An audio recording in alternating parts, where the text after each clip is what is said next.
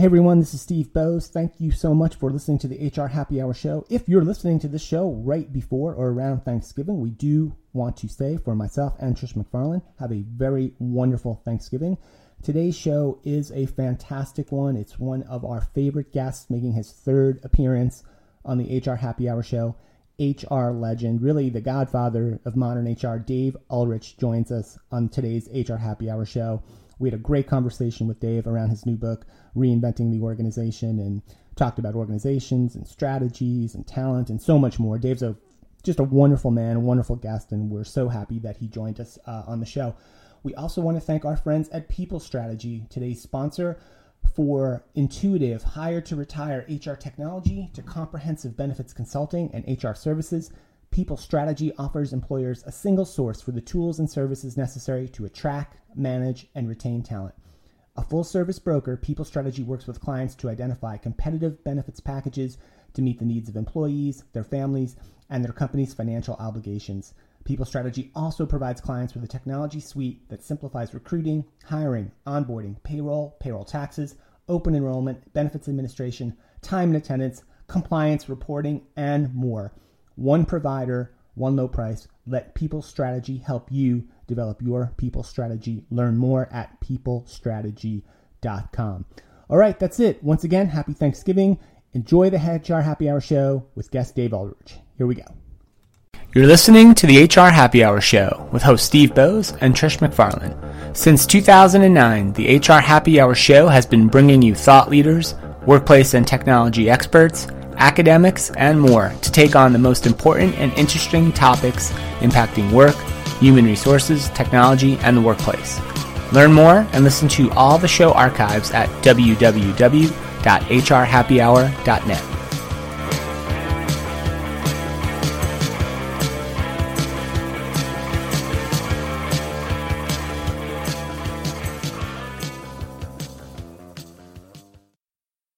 Welcome back to the HR Happy Hour Show. My name is Steve Boese. I am joined by, of course, Trish McFarlane. Trish, how are you? I'm good, Steve. How are you doing today? I am fantastic. It's the first show we've done in a little while. We haven't been in the same place. We're, we're back uh, doing the remote recording after a, a long run of travel and events.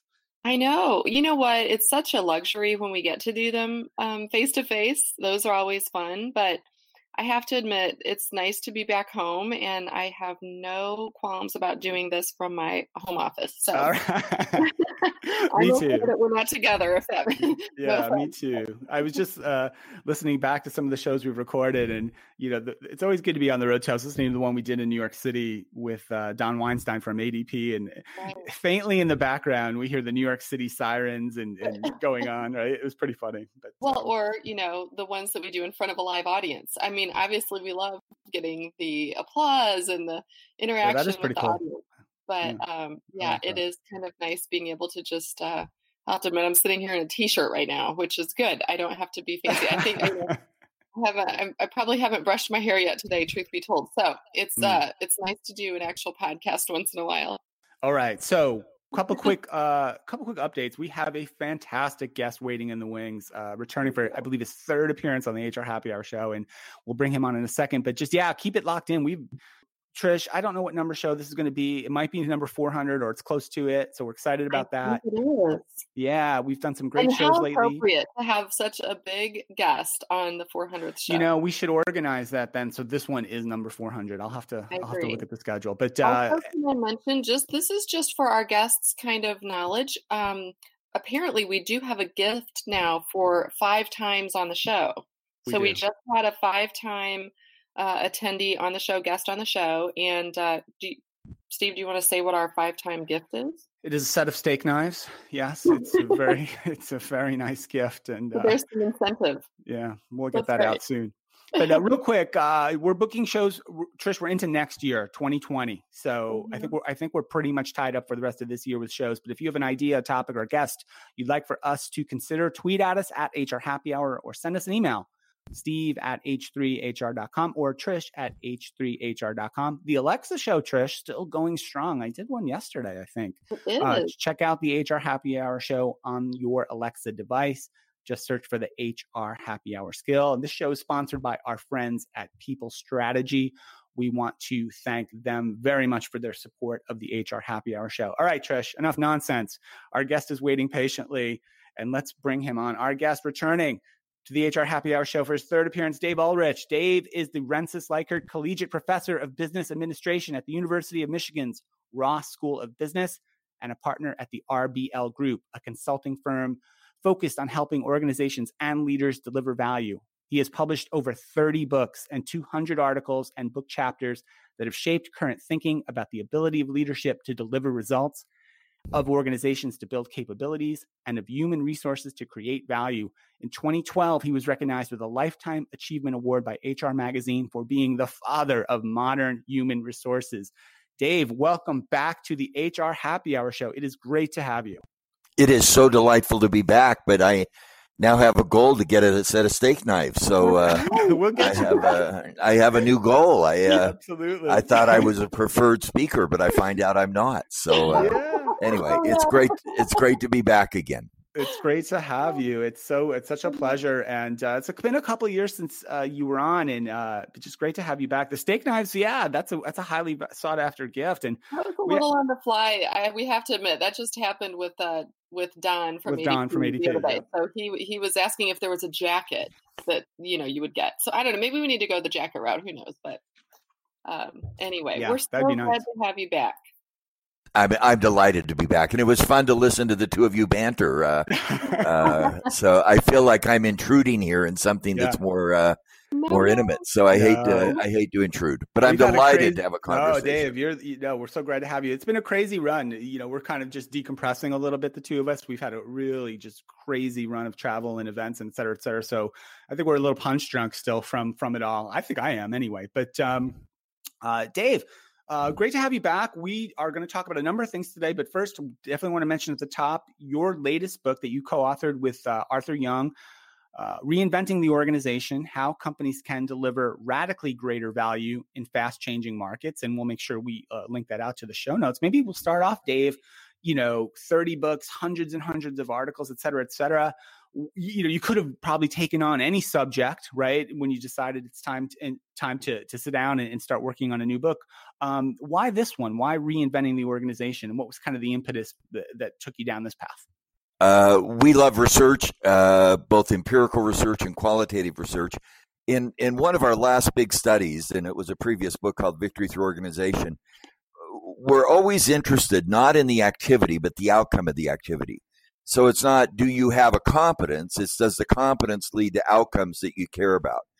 And so we were worried about business results, obviously, winning in the marketplace with customers and investors. And in the previous book we did, we had research from about 30,000 people and 1,200 companies. And we did a simple study. On the one hand, if you hold up five fingers, we looked at talent. Do you have good people? Do they have skills? Are they having a good experience? And on the other hand, as a fist, we looked at the quality of the organization.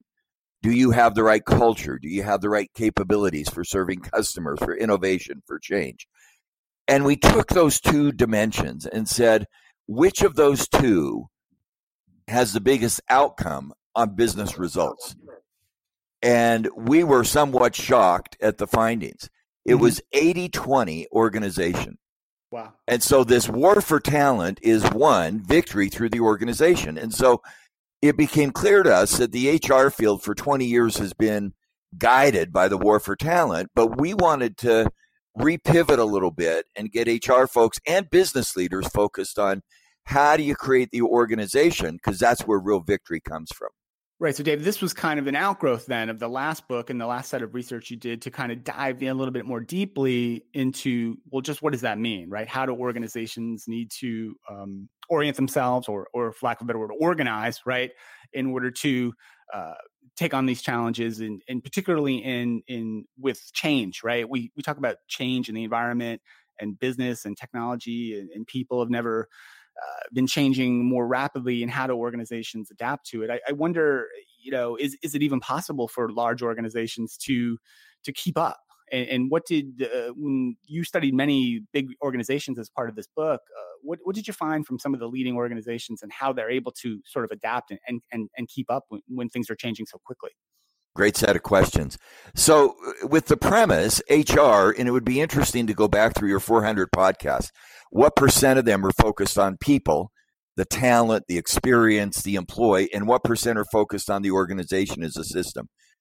Our research finds that generally HR is enamored with people, and yet it's the organization that matters. So, we wanted to say, what are some of the iconic neo organizations and what are they doing to make this work, to build the right organization?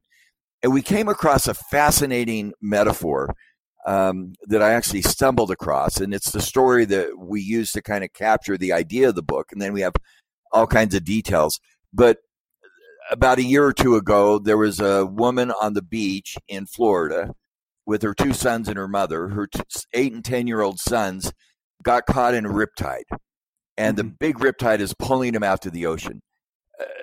Trish or, or Steve, have either of you ever been in a riptide? I have not. I have not either, but I've I've seen someone in one. It's very scary. Very I mean, powerful. scared to death. So the the mother jumps in, the grandmother jumps in, five people from the beach jump in. Must be a strong riptide, and and and it's scary. They're in trouble. Within two or three minutes, eighty people joined arms, strangers, and they formed a chain, three hundred meters long, and they saved the nine people.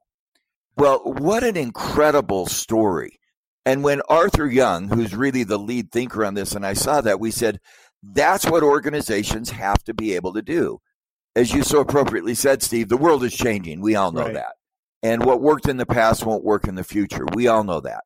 So, how do you create an organization that has the ability to recognize a challenge or an opportunity, in the swimmer's case, a challenge, immediately put together resources, in this case, 80 people, and, and, and, and respond? And so we started looking at large successful companies who've done that. And what we found that, and I'm almost done with this diatribe, I could go forever. We found that a lot of people had studied pieces and parts. There's a book on accountability. There's a book on teamwork. There's a book on strategy. There's a book on agility. There's a book on customer. Mm-hmm. Almost nobody had put together the puzzle. Everybody's got a part running around the room looking for where does this fit? We wanted to create the framework and the puzzle of what are all the integrated puzzle pieces that allow these iconic firms to succeed. So we studied some firms in China, Tencent, Alibaba, Huawei, big successful firms that seem to be doing that that startup enterprise at scale. And in the US, Amazon, Google, Facebook. And and we tried to discern from them not just here's a really cool idea at Amazon, they have two pizza meetings or here's their teamwork or here's their the way they hire people. We wanted to provide the overall integrated solution to building an organization that wins. And that's that's what we were trying to write about. By the way, that's rather ambitious, but it's that again, it's that 80% of business success comes from your organization. How do you do that in an integrated way? You know, the thing that strikes me, Dave, as you're speaking, is just that this is the exact reason that you have um, sort of the place in our our heads and our hearts from a, an industry perspective, because you are thinking ahead. I don't, I don't think I've ever heard anyone sort of putting it together this way. And I love your example of sort of the, you know, the fingers versus the fist. And and you're right, you have to have that macro look at how these things all work in concert and and we aren't doing that very well. So I'm I'm actually really excited to kind of see where this goes. I know that this is just kind of you said your you know your first foray into sort of kind of making this shift to think of it this way, but it feels like there could be so many good um, not just examples in this book, but like even future books or future, you know, talks um, where you really continue to dive into sort of that overall look at how the puzzle pieces fit together. I'm, I'm just blown away. I'm making notes like crazy. So Thank you. Well, I, I really appreciate that. I mean, it's it's really fascinating to see. Uh, and and somebody just sent me a note and said, "Dave, your book's out. How's it doing?" This book's not going to sell thousands and hundreds of thousands of copies. The the books that sell thousands of copies are very personal. Uh, the Seven Habits of People, the sure. Expressing Gratitude, a great new book by Chester uh, Chester Elton. This book is about rethinking how you create an organization and and and it's not just about the piece. There's some great new books on teamwork, How do you get a high performing team? That's cool.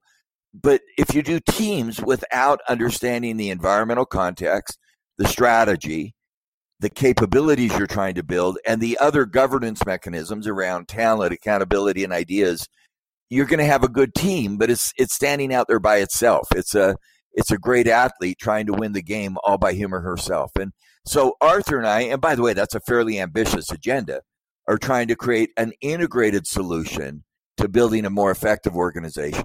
That's that's our ambition. Um, and then and then to ground it, and, and it's interesting. We love research. The research that this is kind of drawn from has thirty thousand people, twelve hundred businesses.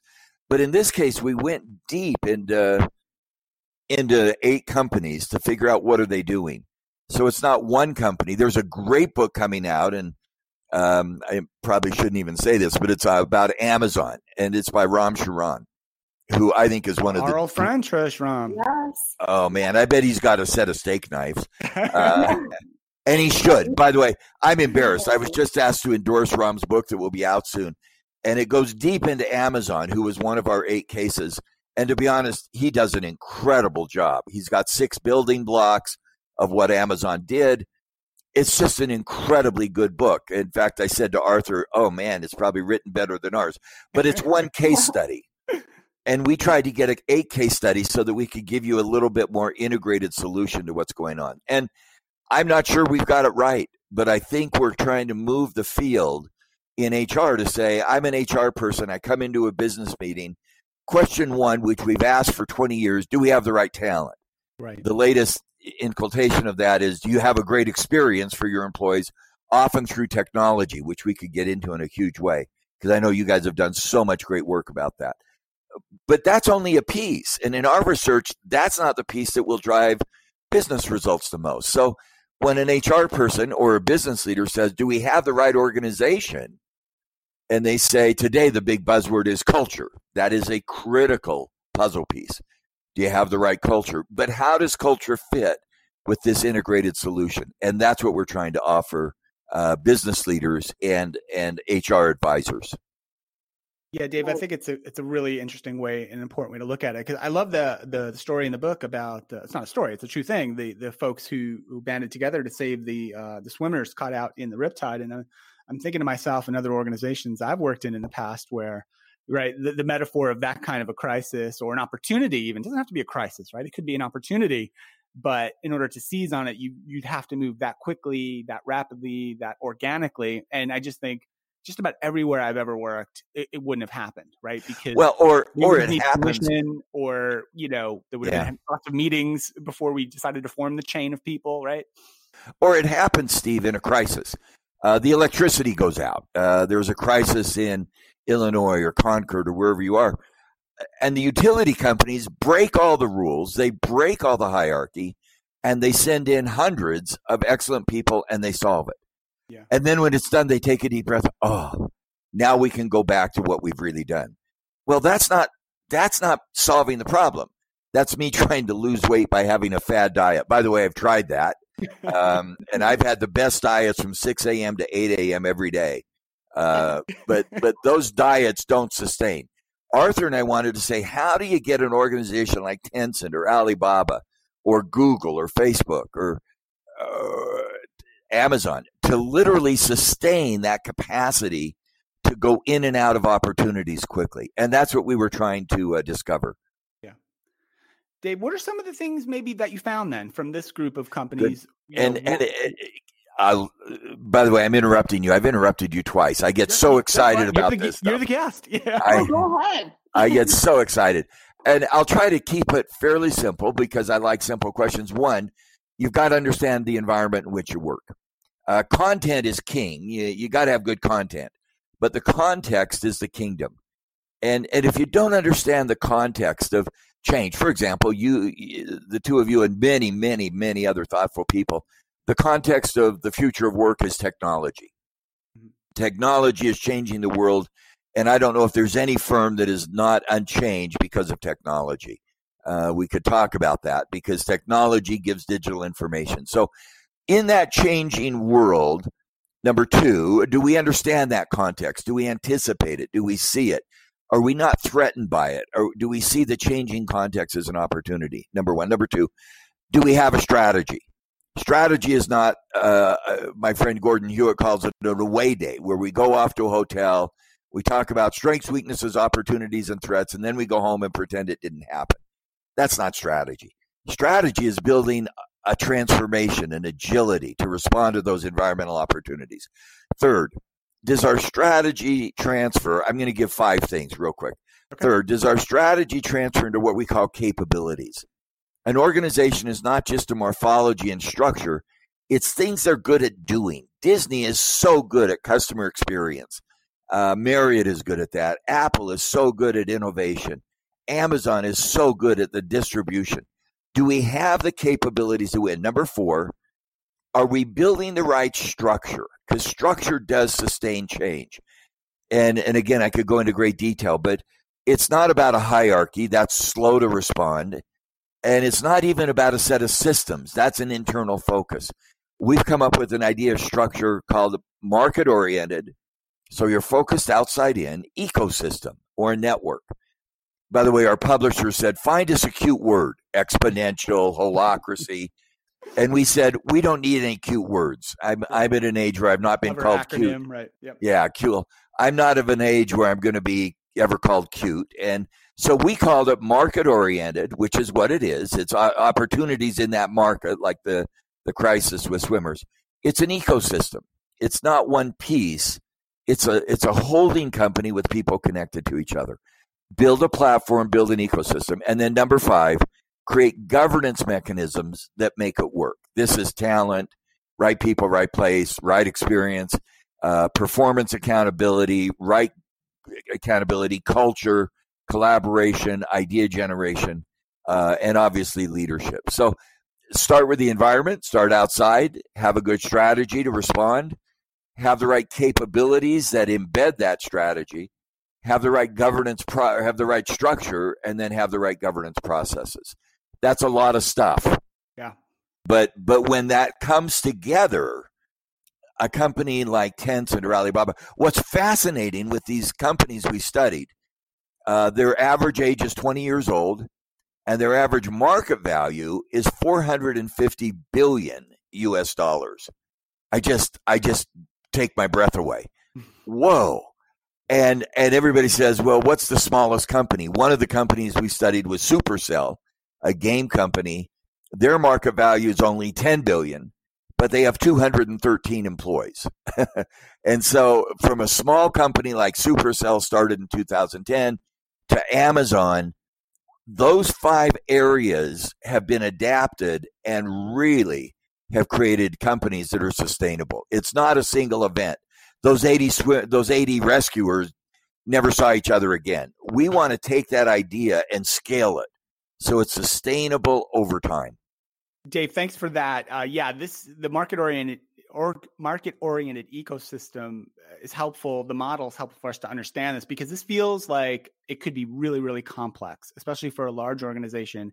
And I actually thought it was really interesting the case study or, or, or on Supercell actually felt maybe that was like the, the one to read first almost right because yep, yep. It, it's a smaller company and they've kind of organically grown but they they've kind of done it in such a way that that fits a lot of these uh, themes that you're talking about and it's been very very successful for them but it's also a little bit relatable i think it can be difficult sometimes to think about if you're an hr or a business leader at a really big established company or just an established company it doesn't have to be that big really that's got years and years or perhaps decades of of just hierarchy and process and rules and and just the way we do things around here to think about how how can we how can we start making these changes? So i guess two questions. One is is, is for the for a bigger or more established company how might you approach um, adapting or experimenting with some of these recommendations? And, and then secondly would be um, uh, for a smaller organization uh, you know how do you, how does it work in terms of you know deciding this is the way we're going to do things from the ground up and the answer is I'm not exactly sure. How's that mm-hmm. for an honest answer? Good. I like that. Um, yeah. I'm not either. That's why I asked. that's well and and let me tell you what that means for us. And and as you know, we've done studies of HR competencies. We've done seven rounds of research uh, over 30 years with tons of data. We're starting the next study in November And the question we have is ex- almost exactly that question. So we know that organization matters more than people. Got it. So what does that mean if I'm an HR professional in a plant in Buenos Aires? What does that mean if I'm an HR professional representing the country of Spain? What does that mean to build the right organization at whatever level in the organization? So a lot of people say, well, you get into strategy and capability and structure. That's for them to do. Those folks up there, wherever up mm-hmm. there is. Um, we're going to study what set of knowledge and skills and activities do HR people need to do to enable line managers, they're the owners, to build the right organization at whatever level you live.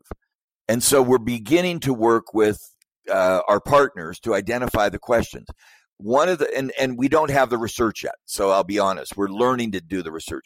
One of the things I think that we're going to find is that when an HR person and envision the the setting comes into a business meeting in a plant or in a, a site or in a country or in a business unit, what do does he or she carry in their head about what they should pay attention to?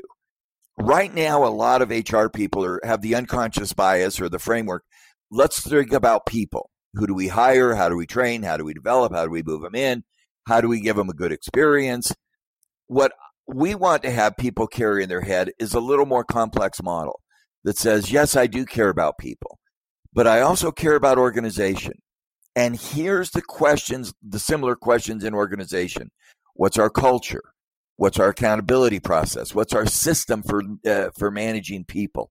How do we manage information? How do we build the right capabilities? And to have a mental checklist that looks at three things. One is people, which many HR people do well today. The other is organization. And then for us, the integrating factor is leadership.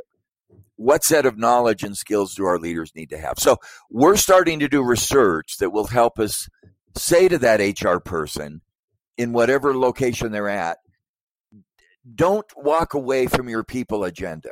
Do not walk away from that because it's so critical. But add to that agenda a way of thinking about organization.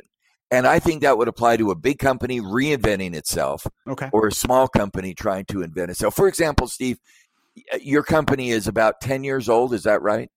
Uh, yeah, I guess so. Trish, right? That would yeah. be, yeah. Okay. I should say Stephen Trish. I apologize. No, you're fine. I mean, how critical is? Let's is be very clear. Trish is the CEO of the company, so I want I, I stand. everybody on. By the way, the I well. am so embarrassed, Steve, because I thought you were.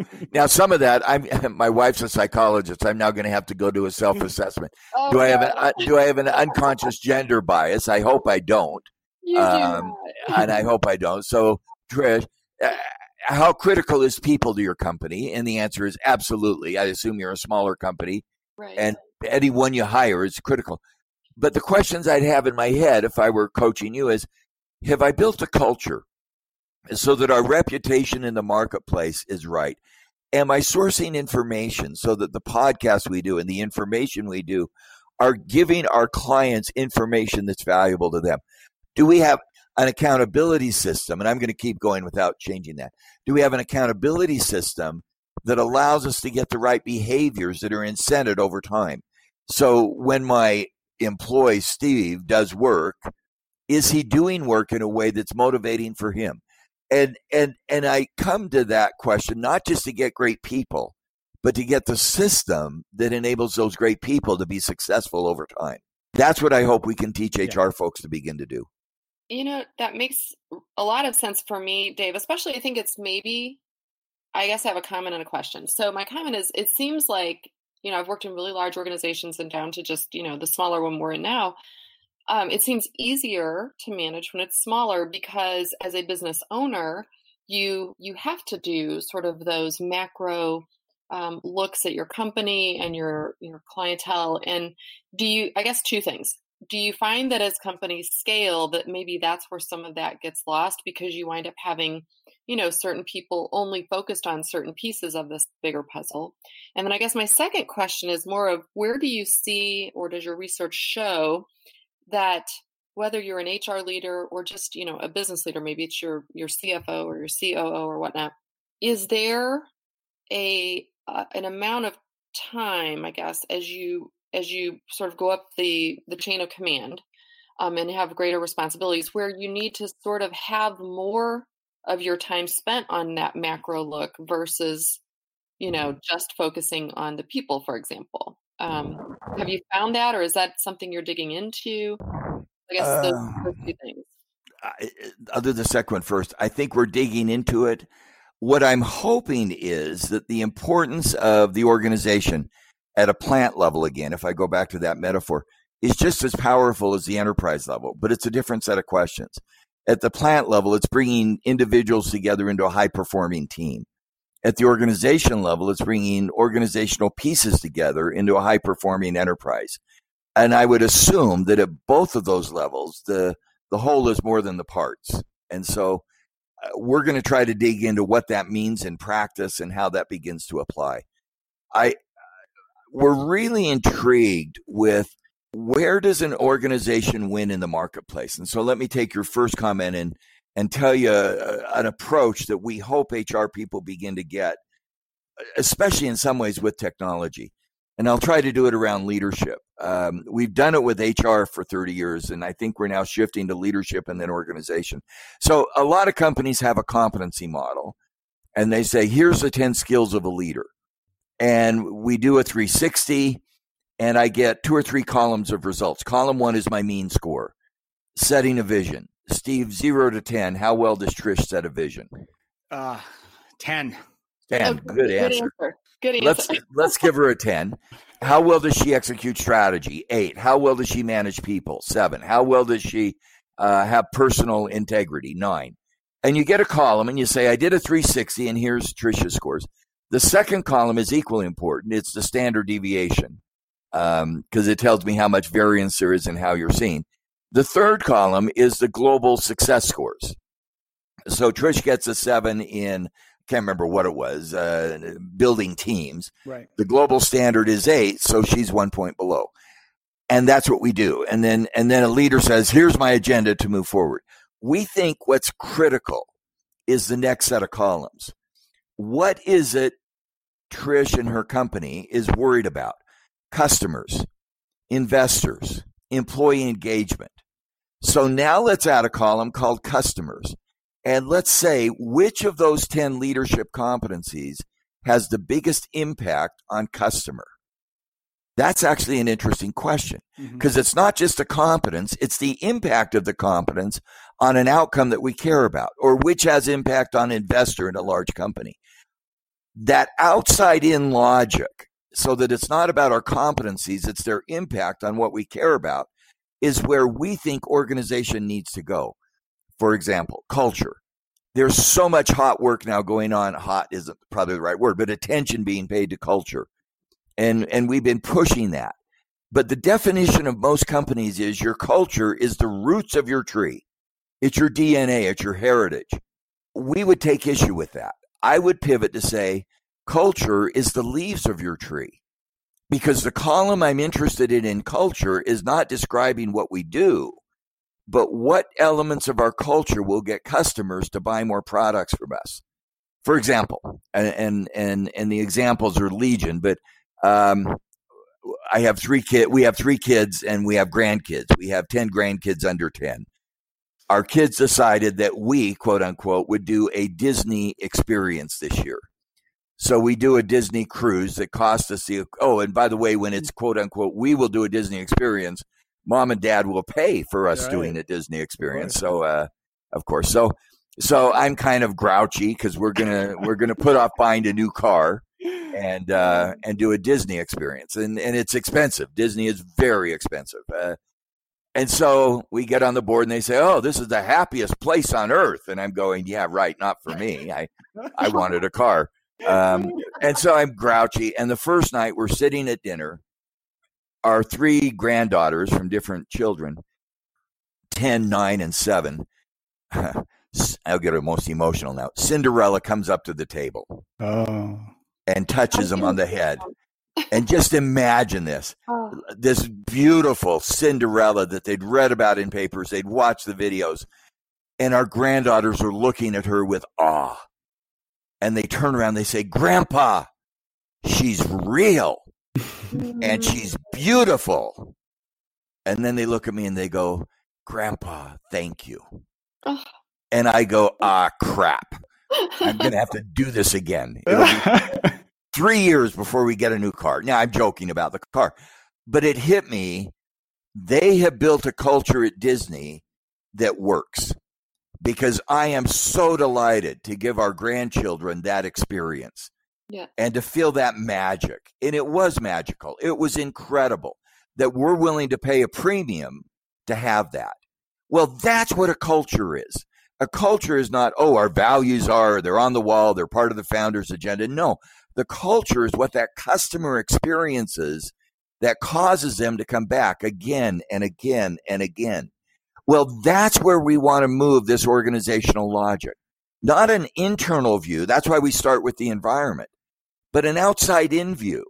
And when we do that, the HR agenda of building a culture is literally enmeshed with the business agenda of creating that organization that wins in the marketplace. Okay, that's a long diatribe, but that Cinderella story happened a few weeks ago, a few months ago now, happened in August. And it was so telling for me. They, Disney, and, and they're not the only company that does that. Dozens and hundreds of companies have taken this idea of organization and woven it into their fabric. We want to help HR people consult and enable their business leaders to do that across companies. Yeah. That's a long answer. I'm sorry, uh, Trish. That's a very long answer and example to your question. No, you know, I, I first of all, I'm one of the biggest Disney um, fans and believers because of my own children. So you're telling your story, I'm like literally getting goosebumps because it's reminding me of like those little magic moments. You have at least one every single time you go. And my my twins are getting ready to turn 16 next month, and they still like going to Disney because of those moments. It grow it sort of grows with them too. It's not you know even once they know that Cinderella is is just someone in a costume. So I think you're right about the way that that you know the culture is so important, but it is it's how it's woven into the way the business runs. And as you were speaking about it, I'm sitting there thinking like, you know, maybe maybe this idea of focus on organizational impact, maybe we're just now ready for that. Because when I think back to years ago when, you know, you were, I think, the first person talking about, you know, being a business partner.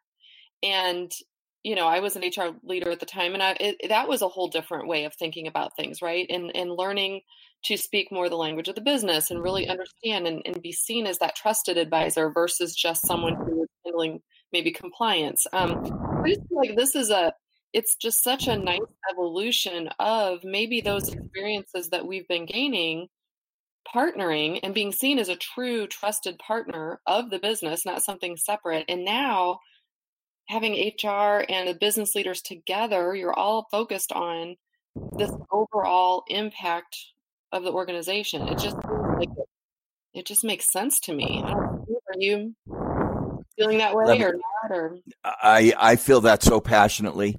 I mean, 20 years ago, the fight was how do we get to the table? Right. If somebody comes to me right now and says, "How do I in HR get to the table?" My comment back would probably be, "To be blunt, you probably will never get there." Yeah, because if you're asking, you've missed it, and right. that that that door's closed. Now the question is, what do I talk about when I'm there? Yeah, and and I hope the answer is not just talent. Right. I hope it's how do we win in the marketplace? I'll give one other example, and I know we're probably going long. Maybe I'll get back on another show. I'm still coveting these knives. I know we got to get you those uh, steak knives, Dave. Uh, but but the um, I, I I love to ask HR people the question: What's the biggest business challenge you face today? What's the biggest business challenge?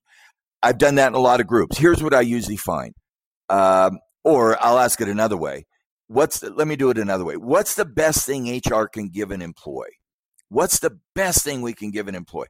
And and if I listen to the HR world, it's a vision, it's opportunity, it's experience, it's an incentive, it's teamwork, it's relationships, belonging, and all of those are true. And in the world of Family Feud, I think they add up to 40 points out of 100. and people go, "Well, what's missing? You know, what's the magic?" The best thing HR can give an employee is a company that wins in the marketplace.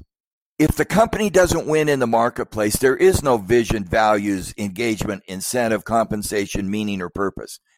Now, the Business Roundtable just came out with a proposal about a month ago profits and purpose or people or process, whatever P you want. The word I would change in that three phrase, profits and people, is I'd say profits through people, profits through purpose. Because I think once you see these as deeply connected to each other, that the reason we do employee engagement is to create customer engagement. And that virtuous cycle embellishes both. We're not engaging employees so that they love their job. They love their job. And that will in turn create an engaged customer at Disney. Right. Who loves the experience and they will come back. And and for me, that's the virtuous HR cycle that we're trying to create with talent, leadership, and culture that allows employees to get what they want. I am a true advocate of organization and people because doing that well helps you win in a, a customer or financial marketplace, which enables you again to give employees even better opportunities. So that's the that's the logic that we're trying to get out. And uh, and I appreciate folks like you who are saying, "Wow, that's so helpful," and uh, hopefully helpful, and and trying to say, now how does technology scale that? How does technology enable that? quick caveat on technology. My limited experience, and you have more than me, is most HR people in technology are still trying to use technology either as an efficiency play or an innovation play. Let's do a Josh Bersin has done a brilliant job. There's 2,700 new apps. Uh, there's an app for everything, for facial recognition, for appraisal. My sense is we've got to go beyond the efficiency and we've got to go beyond the innovation so that we can source information. How does technology give me information asymmetry that lets me win in the marketplace so that employees have a better experience? And where I hear you guys, we talked briefly before we started, technology needs to go even beyond information that helps me win into connection and relationships that stabilize that victory because ultimately organizations are a series of great conversations or stable relationships.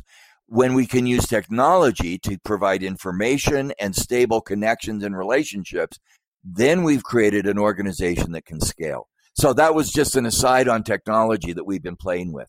Yeah, How does technology move to that next step? Dave, that could be the next book, maybe. I mean, I think that's I there's that. a huge uh, area to explore there. And I got to just say one thing before we do let you go, Dave, and we do have to let you go in a minute uh, regarding the Disney story uh, two things really is one is that can't happen that disney princess or cinderella who came up and, and, had that interaction with, with your grandkids that only happens right when the organization is designed to do that right? And then when the when the when the strategy and the people and um, their, knowledge of their customer et cetera is designed to create that great customer moment and, and, and wow you and, and wow those kids and and make you forget about the the hassle and the delays and the money et cetera et cetera and create that great experience. It doesn't happen by accident i guess is my point and um, secondly, that was a very emotional story. Trish, I have one more thing. It's a very emotional story, Dave. But you might have gotten just as emotional, Dave, like t- peeling out of your driveway in that new car and tearing up the road. That might have been an emotional moment for you too. I'm just throwing it out there. It could have been. Wow. Now you've just given me a complex paradox. The the only difference is I feel so much love for the next uh, generation. Uh, and uh, having my granddaughter, our granddaughters look at us and go, Grandma and Grandpa said it's not Grandpa. We love you. I guess uh, and they don't love us because we have a fancy car, because uh, they love us because Cinderella touched them. Now, I'm. By the way, we're doing too much with this story, but the vignette is so powerful, uh, and and you're so right. That's not an accident. Disney understands the environment. They know what ten year old girls appreciate and I loved your comment, Trish. They also know what 16 year old twins appreciate. and it's not the same thing. And they'll build an internal organization against those experiences. And they know what a 60 year old grandfather appreciates, uh, which is mostly his granddaughter. So, um, anyway, I, I, I think the best is yet to come in HR. I just see so much opportunity. Uh, I get frustrated a little bit when we revisit old stuff. When I see people writing, HR should be invited to the meeting. Oh, come on, I've, we we had that discussion. That was episode number thirty three. That's right, long time uh, ago. Long time ago. Let's not. Let's move forward and and And sometimes we don't have answers. I confess. I don't yet know what that HR person in a plant in Buenos Aires or manage the country of Peru. I guess I've got Latin America on my mind. I don't know exactly what they do to get the organization better. We're going to work on that. We're going to discover it. Um, and I hope people will join us in some of those studies because that's that's where we hope to go. And I think that's where you obviously hope to go. You want HR to create the organization that wins in the marketplace. So there's this virtuous cycle uh, between customers, people, performance. And that virtuous cycle is not a cycle, but a spiral. And the spiral continues to get better as we go forward. So thank you for the privilege. Yeah, Dave, thank part. you so much. Thank you. Yeah, uh, fantastic. Dave Ulrich making his uh, return to the HR Happy Hour show on his way to a set of steak knives, but more importantly, the new book, Reinventing the Organization How Companies Can Deliver Radically Greater Value in Fast Changing Markets. Great read, a great challenge as well, and an opportunity for HR leaders to think uh, about not just about talent, but about uh, bigger things and, and helping the organization succeed. So thank you again so much, Dave, for joining us. We'll share the link to the book, of course, in the show notes. Uh, Trish, we got to thank our sponsor, People Strategy. Um, you right. need do you need HR technology? Well, People Strategy's got it. You need employee benefits. People Strategy's got that too. You need help managing recruiting, compliance, performance. You guessed it. Check out People Strategy, all for less than you pay for your payroll today. Learn more at peoplestrategy.com. And remember to subscribe to the HR Happy Hour wherever you get your podcast. This might be show 400 as you listen. So it's not too late to, to jump in and tell your friends and, and, and get on board with the HR Happy Hour show. So, Trish, uh, thanks so much. Great show. I know. I feel like, you know, Dave, every time we have you on, it's, of course, we, we have a few ideas what we're going to talk about. The conversation always goes in 20 different directions, which is amazing. So thank you for that. I have literally two pages of notes now of things that it's just sparked in my in my head of what I want to spend more time thinking about. And I hope it does that for the listeners. So thank you sincerely for always keeping us learning, um, even with the questions that you ask. I think that's so important the way you do that. Thank you very much. CEO Trish. There you go, Trish. All right, that's it for for me, for Trish McFarlane, for our guest Dave Ulrich. Thanks so much for listening to the HR Happy Hour show. We will see you next time, and bye for now. Thanks for listening to the HR Happy Hour show, your source for information and conversation on work, the workplace, technology, and more. Learn more and listen to all the show archives at www.hrhappyhour.net.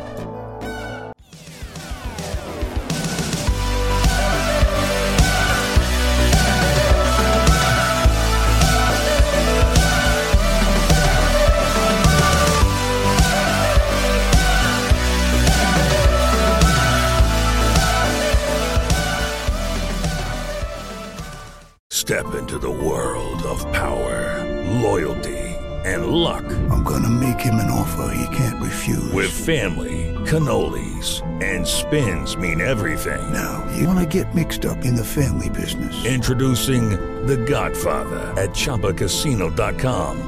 Test your luck in the shadowy world of The Godfather slot. Someday. I will call upon you to do a service for me. Play the Godfather. Now at ChumbaCasino.com. Welcome to the family. VGW Group. No purchase necessary. Void where prohibited by law. See terms and conditions 18 plus.